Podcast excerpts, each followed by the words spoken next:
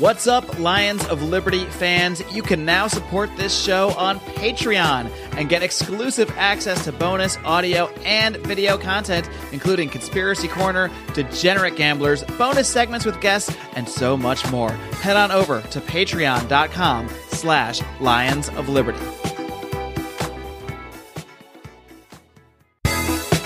Welcome to Electric Liberty Land here on the Lions of Liberty podcast, your weekly shot of culture, comedy, and liberty with your host, Brian McWilliams.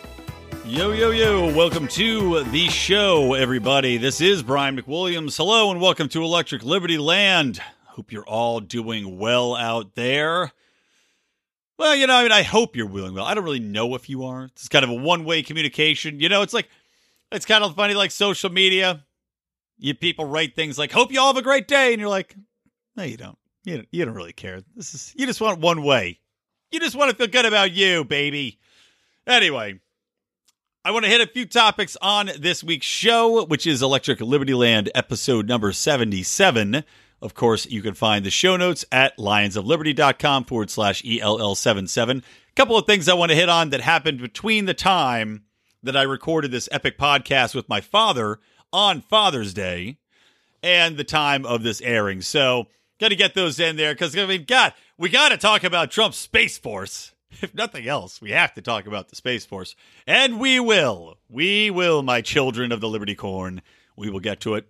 Of course, I want to remind you at the top of the show Make sure you listen to Marc Clair on our flagship show every Monday, where he's talking to liberty leaders in the liberty movement. Pardon me. And this past week, he had uh, Dr. Adelstein on there. He had Judd Weiss, and they were doing a little debate about the nature of self esteem and uh, the value therein. Self esteem. Is it good or bad? One could argue that in the modern day, it's bad. Because it seems to be what all the people are concerned about with their children is making them little children feel good rather than actually having them know the difference between right and wrong or having learned any skills during the course of their young age. But I encourage you to listen. Listen to this debate. Pretty much, uh, pretty interesting back and forth and judge for thyself. And then, of course, on Fridays, we've got John Odermatt with Felony Fridays looking at the ironically named justice system and all of the problems that exist therein. And one last thing, guys, we are going to be recording live at PorcFest. Yes, this airs Wednesday. I will be at PorcFest as of Friday morning. I'll land. Me and Rico are going to drive in and then we're going to start getting drunk. Because that's what we do. So, if you are going to PorcFest, don't be shy. Come up, say hello to us. We'll be wandering around and doing our own Libertarians in Living Rooms Drinking Liquor very special episode, which will be video streaming to our patrons. And of course, you can support the show and become a patron at lionsofliberty.com forward slash support. Link in there to our Patreon account. And uh, yeah, it's going to be a hoot nanny. That much I can assure you. But as previously, previously, I can't talk today. I can't do it. As previously stated on this program, though, if you come up to me and say hello and you're not wearing a Lions of Liberty shirt, prepare to be spat upon. I don't consider it a violation of the NAP as I am giving you fair verbal warning ahead of time. And by approaching me, having heard said verbal warning, you have uh, entered into a contract between two people wherein you're agreeing to, to get spit on should you not be wearing a t-shirt. No, no, no. Please do be friendly. And of course, you can buy a t-shirt online ahead of time. This uh, may not get to you on time with this much lead time, but hey, maybe you can expedite it. Wouldn't that be cool? And then, of course, I'm also going to be doing a little version of my own show at uh, PorcFest as well on Saturday morning. So that should be fun. Just uh, quietly puking on a microphone for about an hour. That's what uh, that's what next week's podcast is going to be, guys. So you can look forward to that. But before that happens, this week we've got a podcast in which I'm not hungover. I'm not even drunk. Now, don't turn it off. I know most of you prefer me that way, drunk and slurring my words and sliding around in my seat as I slowly crap myself. But no, no, I'm, I'm sober for this part. I was sober for the part with my dad coming up too. Don't worry. But uh, so let's talk a little bit about some current events. First things first. Peter Strzok, Peter Strizok, Peter Stork, however you want to say his name, guy with a Z in the middle of the name that's silent or not silent, depending on how you want to read it on a given day and whether or not you are, in fact, drunk on a given day. He has been escorted from the FBI building, from his uh, his heights of federal bias. He has been currently escorted from the building, and I guess is basically being suspended while this investigation takes place. So already we saw these texts come out. I haven't gone into it too much because it's been talked about everywhere. My father and I talk a little bit about it later in the show, how this is just basically this whole uh, report from the DOJ that came out. It just, it's kind of nothing. You know, it's if you read into it, basically what you have is guys going, "Well, we looked into it and we found all this evidence that he is clearly biased, but you know, it didn't impact his work at all." What? I mean, what? What are you talking about? I mean, you're in charge of an investigation where you openly say you're going to stop somebody from getting office during it while you're investigating him. And in the meantime, you're overlooking all sorts of little things that happen for your preferred candidate at the same time. Which, by the way, why are the same people working on these two things simultaneously? Doesn't that seem to be an immediate conflict of interest, even for somebody that's not biased? But this guy clearly says, We're going to stop Trump. We're not going to allow him to win. We're going to stop him. But no, of course, it has no impact on, on his findings or the work that he did. My fucking ass, it didn't. I mean, even if it's not intentional bias at that point, even if you can't say, well, we saw where he went out of out of his way to to do this. Well, the guy's assignment is to investigate this. I'm sure he's just going to investigate a little bit harder, or maybe he's going to overlook some things that would say, well, usually you wouldn't investigate this, or, he's going to look a little harder and say, well, you know, this is something when it's nothing for everybody else in the world. Again, it doesn't have to be intentional bias here when you showcase the fact that you were clearly fucking biased by saying that you're not going to allow a man to win the presidency who is currently the Republican candidate. Just absurd. So, I mean, frankly, I don't know why he wasn't fired. I mean, that's just my my base opinion. But what's even more ridiculous this whole Peter Strzok, Strzok, Strzok, Strzok, uh, sock puppet situation is that not only was he not fired, but he was reassigned. And you say, okay, well, where was he reassigned? Was he was he you know sent down to the division of FBI extras that we see used in movies? Will we see him in the next Die Hard as a as a rent a cop? No, a man who has clear bias, who has worked and was having an affair with another woman at the FBI with clear bias, that has worked to, uh, actively to undermine a presidential candidate during his election cycle or go, during his candidacy. And in the meantime, has whitewashed through any number of offenses committed by Hillary Clinton, his preferred candidate during that same election cycle was not fired, but instead sent to work at the HR department for the FBI. I mean, you can't write it any better. We've got a guy that showcases his clear bias during a presidential election. So let's put him in a position where he now has power and influence over who the FBI is hiring. I mean, can you think of anything dumber to do than that? We're going to put this guy in a position where now he can hire 10 more Peter Strocks to come in here and continue to fuck things up, to continue to have bias. I mean, this is the same as you see in academia. You see these people get on commissions or get on hiring panels, and they put people in positions that see the same as they do. They put people in that share their political viewpoints. Whether or not they actively know it or not, they put people in because they are so biased, they automatically gravitate towards people who have that same bias. You're seeing it in big tech companies, you're seeing it in academia, and now you're seeing it in the FBI. What has gone wrong with the world? Now, granted, the FBI, I could abolish it tomorrow and be completely happy. Same thing with the CIA, same thing with any number of government organizations. So maybe in a way, it could work out for the best. Maybe Peter Strzok will be so inept and so biased in his hiring that we can open up a whole brand new investigation and really just clean house, really just chop that wood, man, prune those branches down to the point where there's just a little nub sticking out of the ground that can basically do nothing except have you trip over it if you're completely paying no attention and basically are, uh, you know, as I was talking about earlier, completely blackout drunk hammered. That should be the FBI. The Federal Bureau of Investigation should only be there to really get you if you're truly fucked up. And that's where we'll end that little diatribe. God damn it. Human resources, unbelievable. Okay, next thing we want to talk about here is Teddy Teddy Cruz. I'm not going to talk about his basketball victory over Jimmy Kimmel. We will save that for discussion on our Degenerate Gamblers show for our Lions Pride. Of course, Rico and Odie and, uh, and I do that with much aplomb every week. But Ted Cruz, after his rousing victory over Jimmy Kimmel, uh, has now gone on and released a bill to address the issue involving the children that are being held and separated from their parents. Some 2,000 since uh, in the last couple of months have been separated from families, put in detention centers for 72 some hours, possibly longer. And then if over that, they get put into foster homes or group homes wherein they are then taken until they can find suitable families in the U.S. to take care of them or relatives, or they are found and sent back to relatives overseas.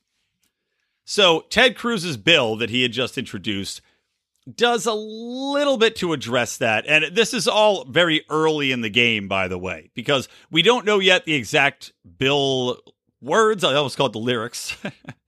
because Ted Cruz writes a sweet bill. Oh, it rhymes with the best of them. It's like, have you ever heard Purple Haze by Jimi Hendrix? This new Ted Cruz bill's lyrics are pretty much on par.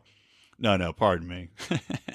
okay, so this uh, this new song by Ted is called the Protect Kids and Parents Act, which seems very, very vague, but these bills are always vague. They're always vague and idiotically named so that they tug on heartstrings rather than actually tell you what the bill does. So here's what his general outline is for this bill that he will release later this week. He wants to double the number of federal immigration judges from roughly 375 to 750. Now, while I am obviously opposed to what I consider property rights violations by ripping children away from parents who simply want to come into this country to work, I have to say that I uh, I'm not a fan of hiring 350 more judges and adding 350 more federal judge salaries to our roles on top of all the additional cost that it's going to be to what are we going to do with the families now? We're going to have to build special family detention centers. How is this going to work out? That's my question. How is this going to work out? Because this is the issue I voiced before is I don't really know how you handle this situation from the standpoint of, okay, what do we do with these people now? Because the problem that's occurring more than anything for me is that half these people are seeking asylum, half these people are just looking to come into the country illegally. They're two different things on a some level. The people seeking asylum are from countries that have been ravaged by violence. The people that are just coming in illegally just want to work. Now, if we didn't have this welfare state in place, I'd be fine with both those people just come on in and take a seat, you know, get to work, start contributing to the economy. But when you have this type of situation, I guess you just handle them and you have to build a new facility that's family friendly now. You have to combine two prisons into one. You have to, I mean, I, I seriously think about the amount of infrastructure retooling that would go into place with this bill and the astronomical cost of it. And I just don't even know how you'd handle it. That's the thing that I need to know about this more than anything is what is the scenario if we don't separate parents and kids at the border? Because Cruz's bill does have a, an allotment for temporary shelters. And I don't mean temporary as in these are going to be tent cities for them necessarily. I mean temporary, and I think this is the way that he means it, as in they'll be there temporarily, but these are still brand new structures. These are still brand new state of the art facilities that are going to be constructed at the taxpayer expense to handle this new way of dealing with things. Whereas Again, I wonder if you can just combine those together with what we have right now. If there's a way to just say, okay, well, you see those fences? All right, well, now it's just going to be a big open room, and all the families go in this room, and we're just going to have people watch them. You know, you're you're responsible for your children, so watch over your damn kids. We're not going to have therapists there on hand to deal with any of this kind of shit that speak Spanish, and we're just going to try to process it more quickly.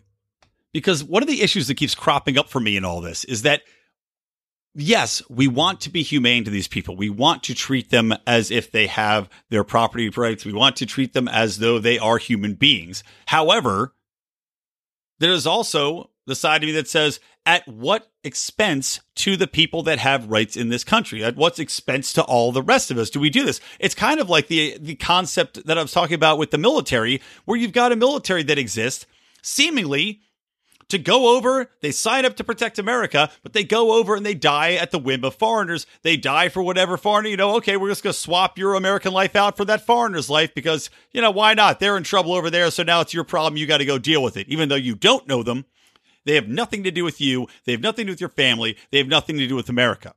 All right, see you later. Good luck.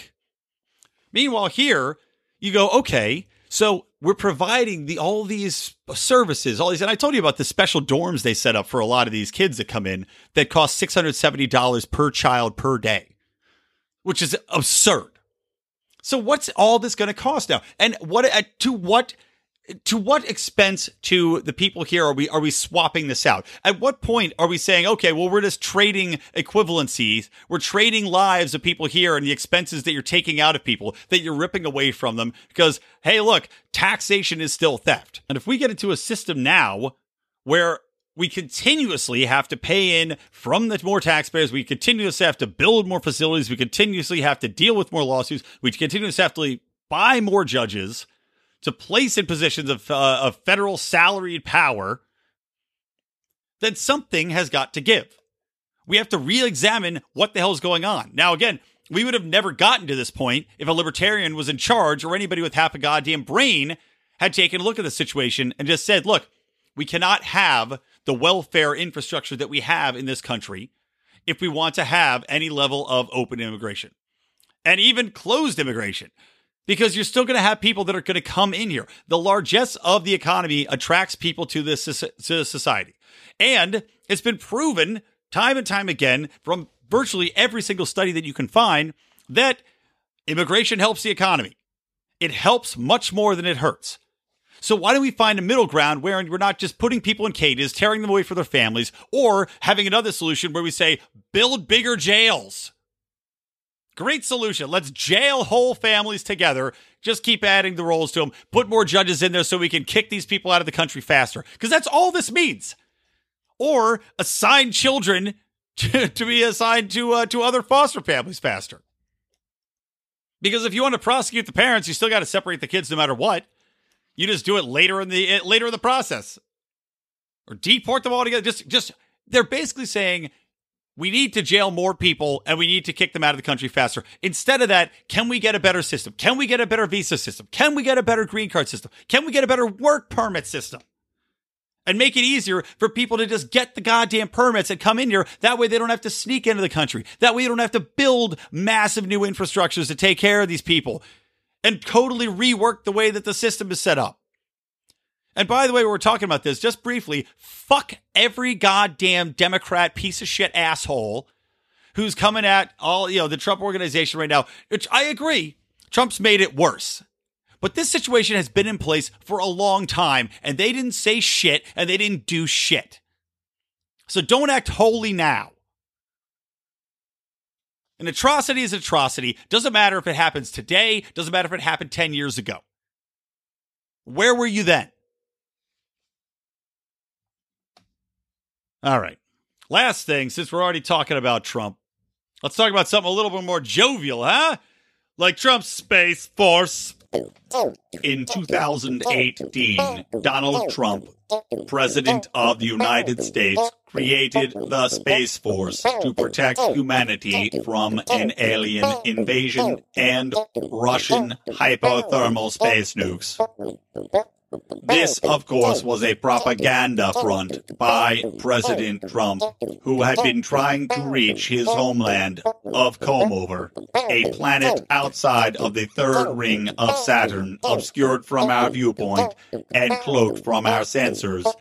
President Trump had been attempting to contact Comover for some time, utilizing his iconic Trump Tower as a giant radio antenna. However, President Trump was never able to phone home, thus the creation of the Space Force. Or at least that's how the legend goes. Oh, the Space Force. I gotta say, on a surface level, I like it.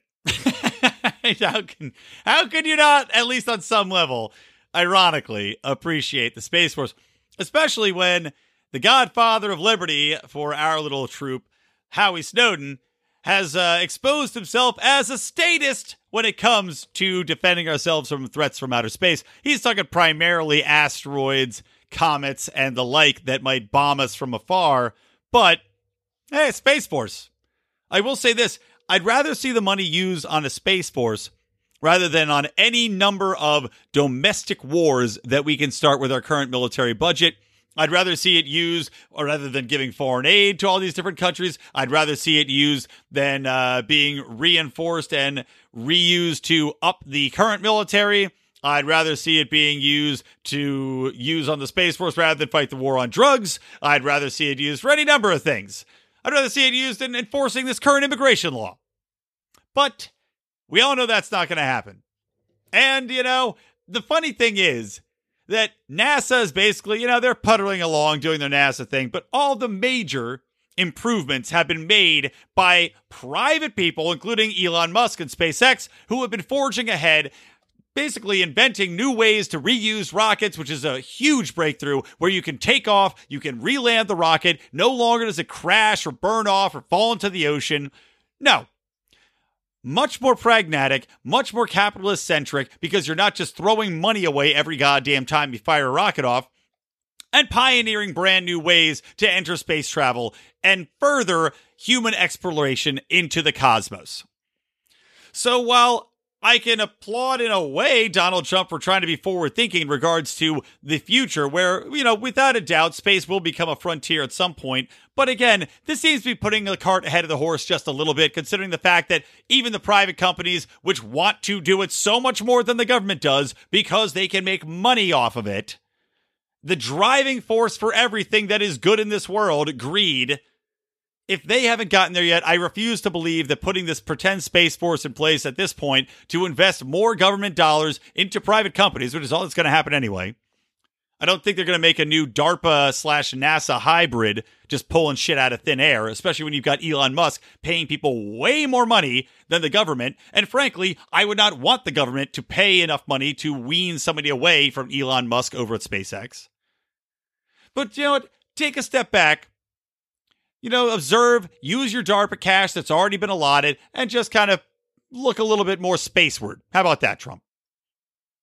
But like I said, I will buy a Space Force t shirt and possibly even a badge to put on my super cool backpack. All right, guys, that's going to do it for this uh, little mini episode at the beginning. Now I'm going to take you into our true conversation with me and my uh, papa. So thank you and stay tuned for more. We don't rise to the level of our expectations, we fall to the level of our training. Those epic words from Archilochus can sum up your ability to succeed or fail in business. I want to recommend Conversation Mat Time to our listeners as a way to hone your one on one conversation skills in a role playing session that can help take you to the next level. During 25 minute sessions, you'll work through the best way to approach that raise, that interview, or that relationship with a practice professional that will provide the confidence and experience you need to get paid what you're worth or take that interpersonal risk you've never been able to conquer. Just like in jujitsu, the difference between a novice and a black belt is mat time. Train to win. Visit conversationmattime.com and take advantage of a free 15 minute consultation just for listeners of this show. All right. So here we are. This is uh, Electric Liberty Land number 77, everybody. So you can, of course, find the show notes for the episode at lionsofliberty.com forward slash ELL77. And I am recording on Father's Day today, meaning that uh, I might have a special guest in mind. And I, uh, I happen to stumble across somebody that has played a large role in my life. And uh, have to share a same last name as I do. My father, Jamie McWilliams, is joining us. hey, Dad.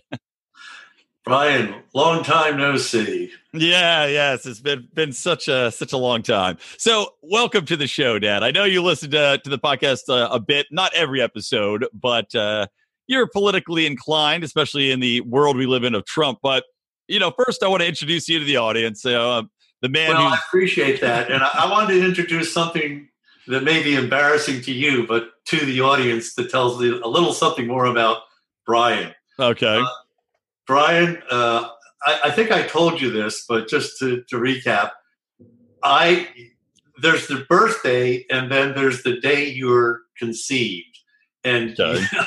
you know your, your day of conception. I asked mom about the hour. I won't go that far, but I was on. I worked for a company, major computer company at that time, and I was gone for two weeks or a week and a half, and then I had one day back and had to go out for a week. April first. That was the day of conception. I could give you the hour and minute. that I think is apropos on Yeah. Father's Day, and probably your audience is dying to know that you know this is where it all began. yeah, you're playing a joke on the world by conceiving me on that day, and the joke just keeps getting funnier. April Fool's Day, but it wasn't a joke. And nine months later, there you were, little Yeah. baby. Well, thank God for that. I think all the all the people in the world will be very happy that that that uh, sperm and egg connected on that particular day, and I am the inevitable result. Um, so, Dad, tell uh, you know, tell me a little bit about your political views over the course of like my youth, because I can remember you guys voting for Democrats. Uh, I think probably some Republicans back and forth. But you know, what were your views? And uh, when you were younger, and then as you know, I was growing up, and what are your views now? Take us through a little bit of that story as to the way you've evolved from a political perspective. Well, like a lot of people, you start off in one place and you end up at another. Um, I, our, my dad, your grandfather, you know, he was always Republican, Republican, Republican. However, when I was at Penn State, I was second, no, third generation. Yeah, I don't know if people know that. Yeah, where the McWilliams McWilliamses run deep at Penn State. Penn State, yeah. But when I was at Penn State, this was at the height of the Vietnam War. And I came to the conclusion that this is not something I really could support. So at that time, and then coming out of that, I went to Temple University for my graduate program. I told you the story of how I legally did not end up going to Vietnam because Right. maybe people a little bit of history didn't know at that time they had a draft and they had a lottery system and in another little bit of irony my draft number was number 13 so when you think of 365 it was not would you be but when right. Yeah. but having not been drafted, without going into that story, um, I then, my first real job was working in Columbus, Ohio at a television station. And this was when Richard Nixon was running against George McGovern, coming off of the Vietnam.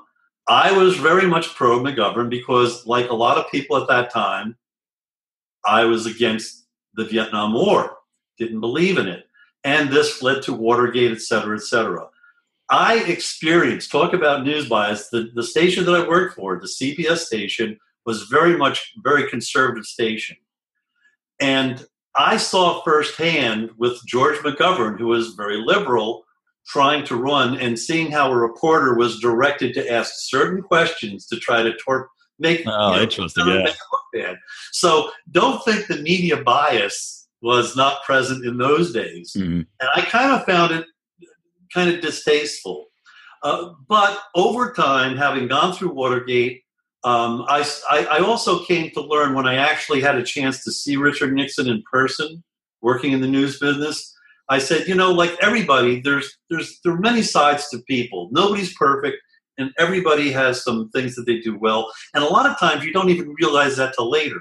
Now, I did vote for Jimmy Carter over Gerald Ford. Mhm. And he was very much in the Obama mold in that he was a person who was charismatic, fresh ideas, but he he he did not seem to be a very effective leader. You know that we had the gas crisis, Mhm. we had a lot of problems with Iran. Yeah. And so overall, Jimmy Carter, I did not think had a very effective presidency. I was moving more toward a more conservative type of side. Although, in Carter's defense, when the original wars with Iraq began, he was a military guy and he never got credit. But a lot of the things they had the Patriot missile systems and mm. different defense things that were used so effectively to just blast through Iraq, that was developed under Carter. So again, history may have a different perspective than what is happening currently. Right, yeah. But in terms of my philosophy, and this is where we converge a lot, I've always been very liberal socially. You know, I've never, I've never felt that. You know, I've, I, have never been a conservative in the sense of being more, you know, morally uh, exclusive, righteous. I've always dealt with all people as individuals.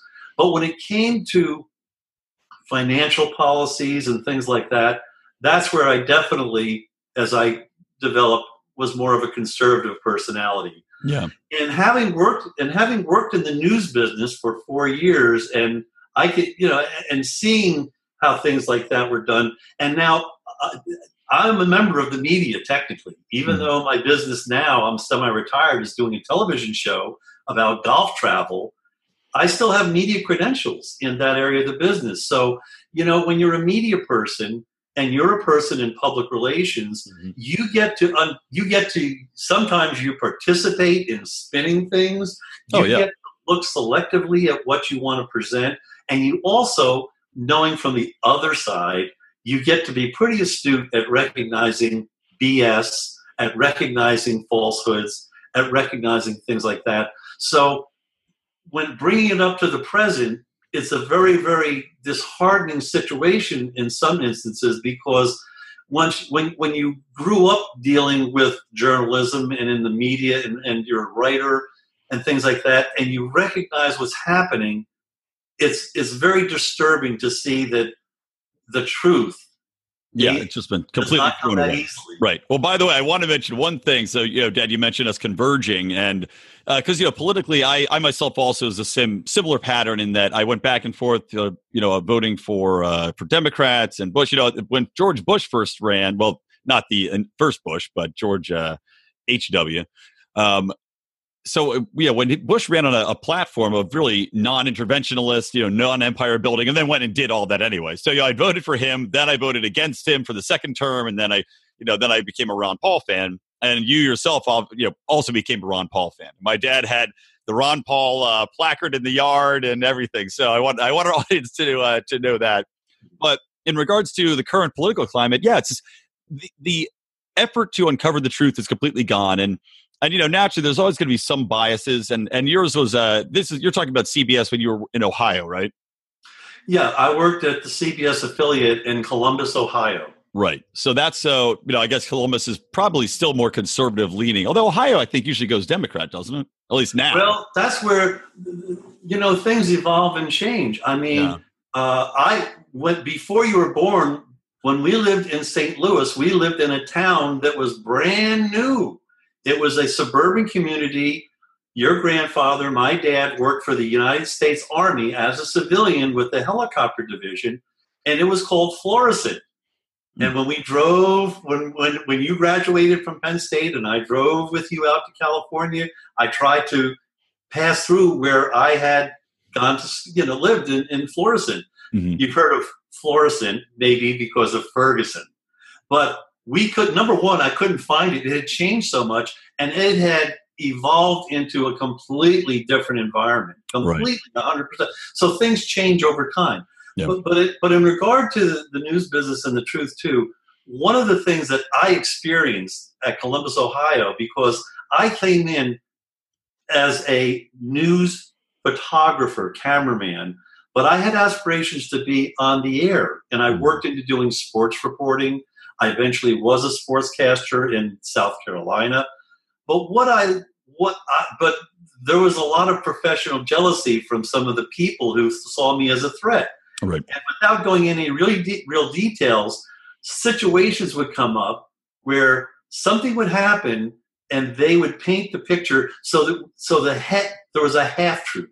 Like yeah. I once had to change a film magazine in the mayor's office and he said, "Oh, go to the closet because if you expose any of the film, you would lose it." And we literally didn't want to lose the last comment. It locked.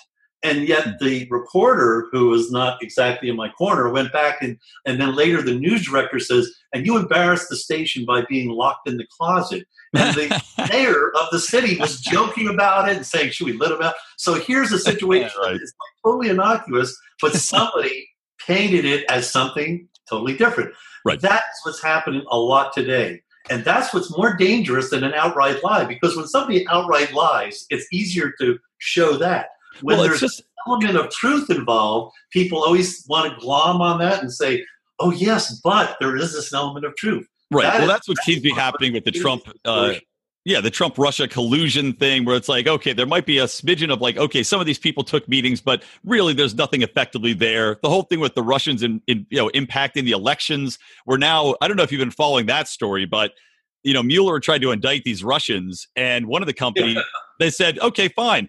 We'll take you to court. We know we know this is total bullshit, and so you know, now Mueller's uh, trying to block their discovery to to Right. deny them any access to any of the the actual evidence against them, and saying that they can't even see it, and it's you know a threat to national security They to show it to bluff, It's- basically. Yeah, exactly. And he doesn't know how to handle it. So he's trying to say it's national security to keep it a secret. But it's like, well, you have to let me see what you're accusing me of at least. So it just is, I, it's amazing where you can go with it and how the media is covering these things. Because what's interesting to me is what they selectively choose to cover and not cover uh, so effectively. You know, CNN is the perfect example. And, and uh, you know, even uh, Larry King had just come out saying CNN is a joke and that the media in general, like there is no news media anymore. It's all just biased viewpoints, and it's gone you know past the point of even being reliable uh, to the point of just being pure propaganda.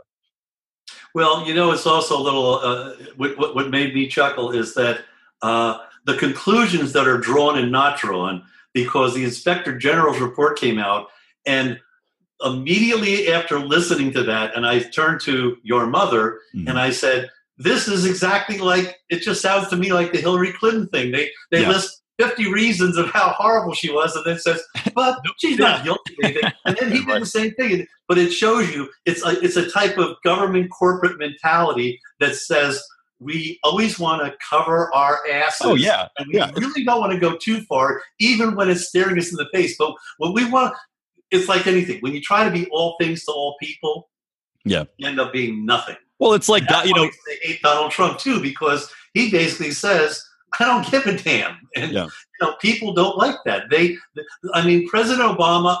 I, even though I didn't vote for President Obama, I had an ext- very much an open mind, and I Mhm. just said, you know what? He's charismatic. He's got wonderful ideas, and but at some point when ideology just completely takes over, Yeah. then it becomes dangerous. And and what happened over time is I realized he's a great speaker. You probably like the guy personally, but when it came to governing, when it came to doing things to really move the country in the right direction, more and more I said, this is a person who you know is moving in a different direction and and and I felt it was frustrating because I always thought he would be smart enough and pragmatic enough to take that approach but as I saw the ideology going further and further in Yeah. that well, he had no interest in actually collaborating or working and reaching across the aisle. You know, it's like his classic uh, phrase: "I have a pen." You know, it's like it's basically like I have a pen and a paper or whatever. I'll sign sign my way through and basically force through what he wanted to get done, rather than try to actually find a solution that would work for both sides or have any interest in in fostering communication um, or even in listening to other people's ideas as far as how the country should be run. And that's what just drove me insane uh, in the way that Obama operated. And then you have people that are viewing Obama now, who, who by the way, won a Peace Prize, and that's the next thing I want to talk to you about is Trump getting nominated for this Peace Prize. You know, but you've got people that look back on Obama and say he was one of the greatest presidents in history, and I'm looking back at the guy and saying, well. Because he was likable, is that why? Because when you look at what he accomplished, he forced through this health care, which uh, most of the country at the time did not want it. He he did it in regards to just a pure majority of legislation. He then bombed so many countries that he ran out of actual bombs. You know, it's just like the guy starts more wars and he continues to grow these wars. How is he a great president? You know, and when he left us, it's not like the economy was booming. It's doing better under Trump. So why is he revered? You know, and then in the meantime, you've got Donald Trump talking to North Korea. He has a first time ever summit with North Korea, first time it's ever happened. And yet the media attacks him for saying that he's given away the cow and the farm uh, to yeah. Kim Jong Un right after the summit. It's just it's well, he loved he loved Putin. Now he's got to right. love Kim. And by the way, this was I, I got a, ch- a kick at it. Number one, I don't think Trump should be nominated for the Nobel Peace Prize until you actually do something. Right, agreed. Yeah, agreed. Having one meeting doesn't do anything. Is they had Kim, like uh, you know, Kim nominated too, and I thought wow, I wonder if his like uh, former half brother would be, you know, interested in that. You know? Yeah, right. The guy that like he saying, up with a yeah, he deserves it. Yeah, right, right. yeah, well, I think I, that these things get a little ridiculous. Well, it's like you don't want to forgive the fact that Kim is a monster. I mean, he has done absolutely monstrous things. He starved his people. He's a murderer and a dictator and a psychopath. But at the same time, you know, the way I'm looking at it and the, and the way Trump's looking at it is he goes, look, if this is going to stop nuclear war from breaking out, then I'm all for it. If this is going to open up, and what I'm hoping for is North Korea, they're starting to become a little bit more capitalist. And it's amazing just what that's changed in that country. And if this, ha- you know, as the more these talks go forward, the more chances are that they may open up that economy. They may allow people to go travel in and out of North Korea. So, you know, the best thing for these people, even though Kim Jong un's a psychopath, is to open it up and get the communication lines going for the sake of those people. So, when you see the media attacking him for, oh, have we forgotten about the human rights issues? Of course not. But in the efforts of helping the human rights issues, this is the best way forward. Well, you know, people, uh, I'm a huge believer in history. And like, and, and what worries me about the United States is uh, a lot of people think we're immune from things happening, but if you look at history, most great societies always are destroyed from the inside, not the outside. Yep.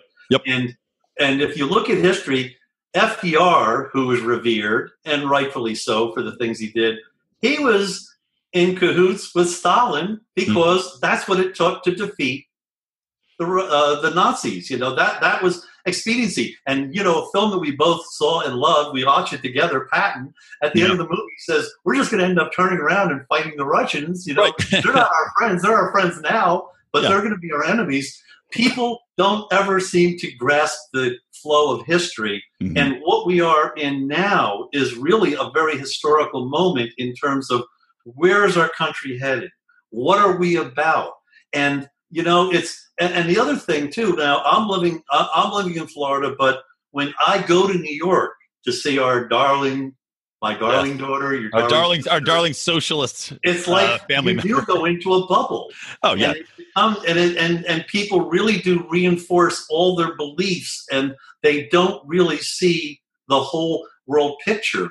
And and a little side note here, in terms of your generation and the younger generation, people aren't getting stupider, but in many ways, they're becoming somewhat less expansively intelligent because with technology, people have a great amount of knowledge, but it's getting into a narrower and narrower band. Right. And they're kind of losing the ability to see the bigger picture right. and the it's, bigger sweep of how it's like a laser, you know, it's like they have a, a very specific, very powerfully focused point of view that can go very far in exactly one direction on one course of thought. And right. yeah, and they and and exactly right. I, have talked about this in the show before. It's like the way the algorithms are set up. When you Google something, it knows your search preferences. It feeds you more information that's going to reinforce that. And the same thing with Facebook, showing you you know the things you've liked. It shows you more of those things. So of course you're going to see more things that reinforce your worldview. And I said this uh, as well as people don't talk as much anymore. You know, it's like it's a very secluded world that we've invented where people are connecting over the internet more, but they're not actually communicating face to face. You're not actually having a dialogue. It's mostly one way communication that you're looking for reinforcement or encouragement in the form of likes or retweets or whatever else it is. So you don't and have people interacting anymore. Being lost. What's you that? Know, there's there's difference in terms of inflection. Mm-hmm. You yeah. know, certain things maybe well, you know, Trump is an example of this. He'll say certain things as a provocateur. He'll mm-hmm. say certain things in jest, but they'll take it and display it literally in print, yeah. and people say, "Oh my God, that's horrible." You cannot get that. I have had people upset over things that I put in print over emails because the context could you know, was lost. And but this is and the problem is people can interpret things as they want to interpret them. And that's why everything is being filtered and filtered through this prism, but it's not actually reality. It's Yeah. their interpretation of it. And that's a whole other thing if you want to get into that. Well, the one thing I want to talk about a little bit in that it, it's tied into what we're saying here, and it ties into this uh, this story about Kathy Griffin, you know, coming at Kevin Hart for not ta- not calling Trump out in his comedy act, which is just idiotic. But it's also this you know this virtue signaling and this uh, this attacking people for having a dissenting point of view or not supporting a view enough. Where it's really it's it's causing so much self censorship for people who now don't want to you know I got to watch my p's and q's because I don't want to get get Twitter uh, roasted and and be you know have people out to my company and go try to get me boycotted because I said this one thing uh, you know that people don't even understand the context of. And well, I need you to clarify something there, though. She said Kevin Hart's a P was a Pussy. state. yeah, pussy.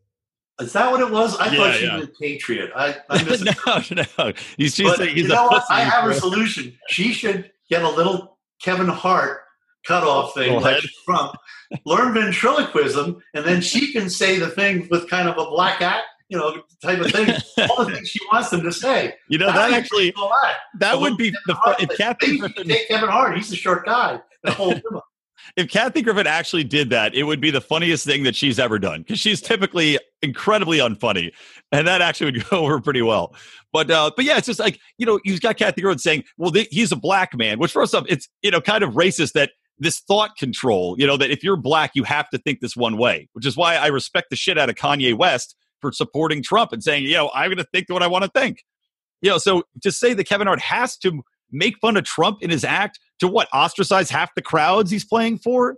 Because because this is because everyone must attack Donald Trump no matter what despite the despite his best efforts you know? It's just it it makes me so angry and frustrated because it is really emphasis on thought control. It is trying to control the way people think the way people express themselves all through the line. Like you know liberal liberals are trying to completely dominate and control in an authoritarian fashion the culture as it's emerging I have no problem with people making fun of Donald Trump because No, he is as a long as it's funny. to a certain degree. but there's there's the, the there's the making fun of in, in the sense of look at this because these uh, humor is taking what's on people's minds and bringing it out. So there's enough things there to do that.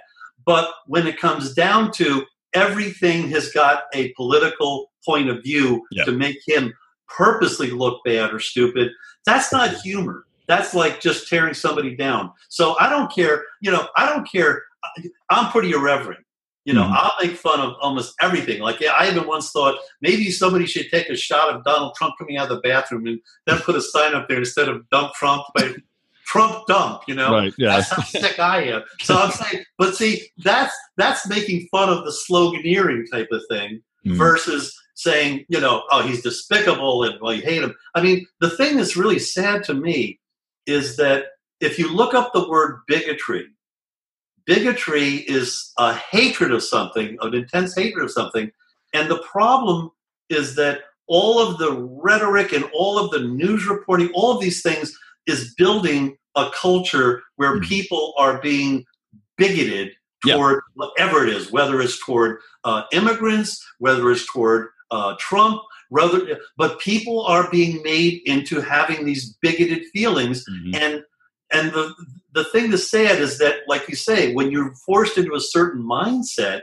as soon as you disagree with somebody, you're you're branded as a racist or as a Yeah. conservative or a scumbag. But the fact of the matter is, any type of hatred that's directed towards somebody is bigotry, and whether you call it racism or that, hatred is hatred, and it's never healthy and it's Mm. never productive. And Yeah. unfortunately, our society is moving towards this. Uh, Oh, without a doubt, it's it's it is reinforced that this you know it's there's no longer I like this person, but we can disagree on that. It is pure like if you bel if you don't believe exactly what I believe, I hate you. Like you say, because you're now racist, and that is what the media has taught us. That's what all these pundits are teaching us. I mean, that's really you know the talk about the political points of view, and and this is again I, why I have a bigger issue with the left than the right for the most part is because the left is pushing this viewpoint where if you disagree on any of these wildly ridiculous things they're trying to push forth on us as far as you know being accepting of, of, of everything and anything and it's if you disagree you are now a sexist or a bigot or a racist or whatever else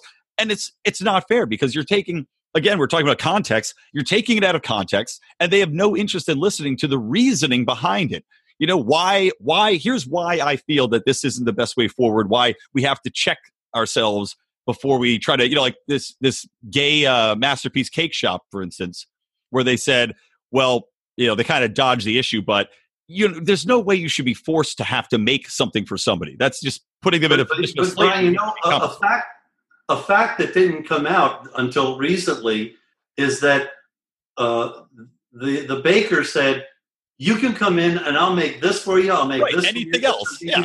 It was just the cake. So Right. this, but see, that got lost in the narrative.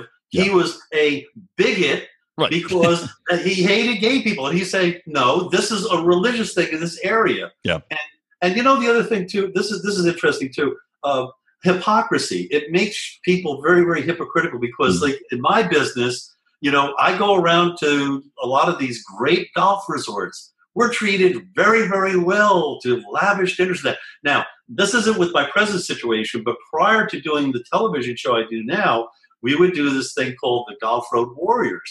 And I liked all the guys I worked with, but they were all very liberal. One guy Yeah. from Portland, a guy Yeah. from New York, and, they were nice guys. But when, eh, but here's the thing: I'm I'm not that conservative. I don't go around ever talking about. But but because my view was not with keeping with them, they branded me like you know I was Attila, you know, the, Right, the. Hun type Yeah. of person. We have discussions about it, but I say, but but but here's the, what I don't get, guys, is here you're talking this anti, this proletarian anti, you know, anti big business, and oh, it's so Mhm. horrible, and we're liberals, we're great liberals, and yet your careers and your Right. work is being, you know, being uh, lavishly catered to by these very conservative institutions. That's your business. yes, So, like, exactly. we're going to bite the hand that feeds you. But the but here's where the dangerous part comes in. When you look, and again, historically, like you look at the Soviet Union and you say, you know what? Let's look at communism in its purest fundamental sense. You say, how could you argue with it?